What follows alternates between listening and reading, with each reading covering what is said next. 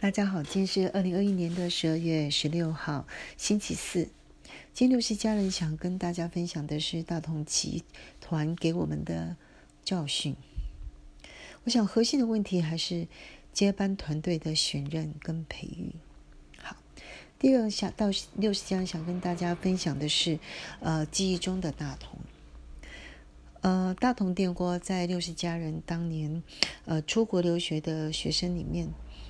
嗯，是行囊中必备的家电。其实到了现在，经过了这么多年，还是，而且已经变成呃留学生中二手女最强的单品。所以可见它多么的耐用，又受到肯定。另外，像大同电扇、大同宝宝以及电视机，当时的大同、大同国货好之类的歌曲。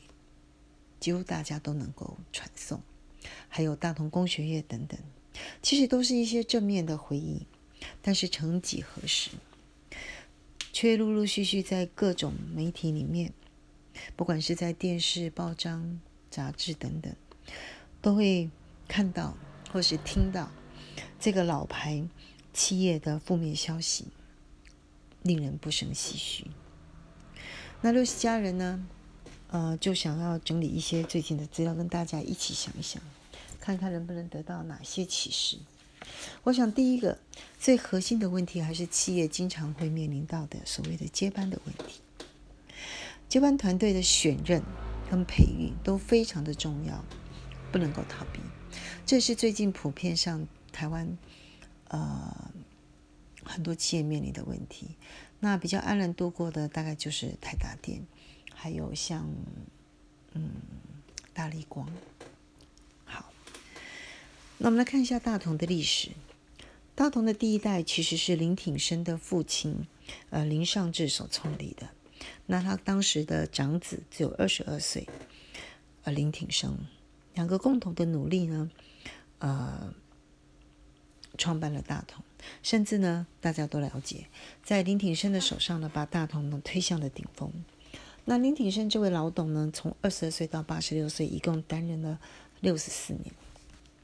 所谓的祸福相依，就因为林挺生实在是太强了，他长期的非常的强势的领导，而且大权在握，以至于他虽然早早就亲选了他的接班人，也就是所谓的嫡长子林伟山。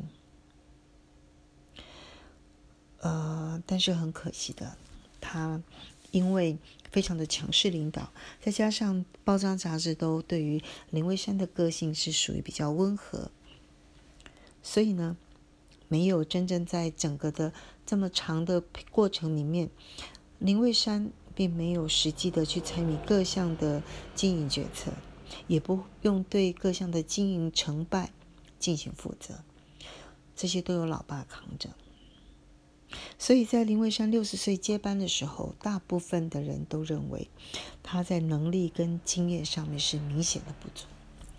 这时候虽然说他有一位非常聪明的又精力旺盛的妻子林国伟也，据说他开会是可以开一整天，然后都不累的哈。但是绩效呢，仍然是每况愈下，而且纠纷不断。为什么会纠纷不断呢？这里面就跟大家分享几个，在这种豪门里面经常，呃，会发生像连续剧里面所演的情节一样。第一个，兄弟戏强。呃，华裔的故事呢，是一个很明显的例子。相关的资料呢，大家可以去 Google 一下，华裔破产是命还是运？这是在二零一九年的九月。《工商时报》的一些报道，那我把它摘录一下。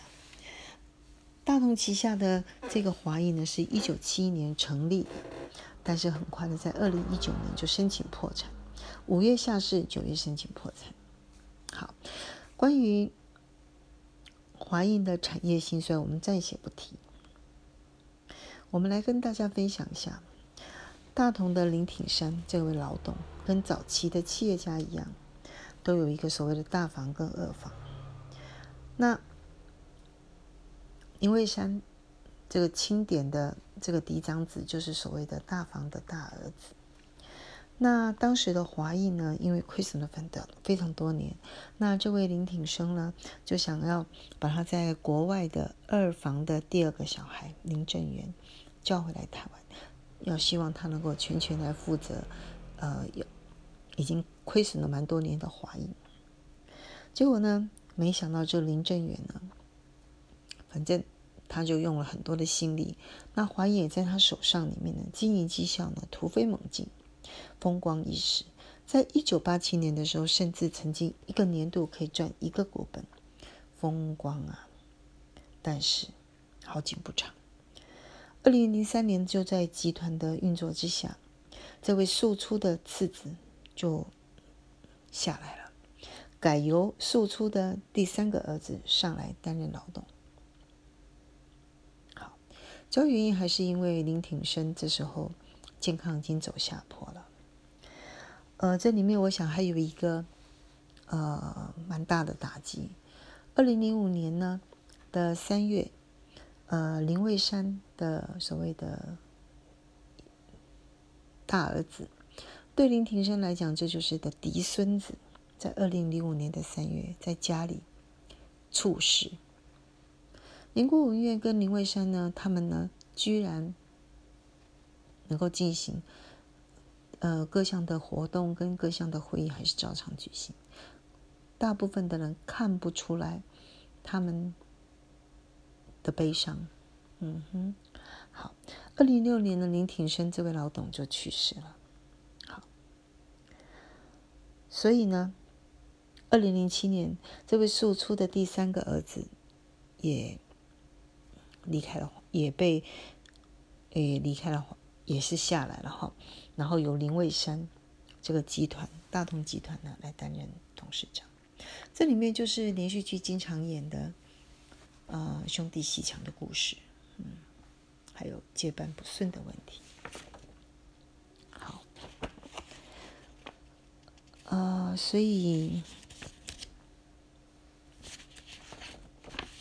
还蛮发人深省的啦。好，以上先跟大家分享到这里。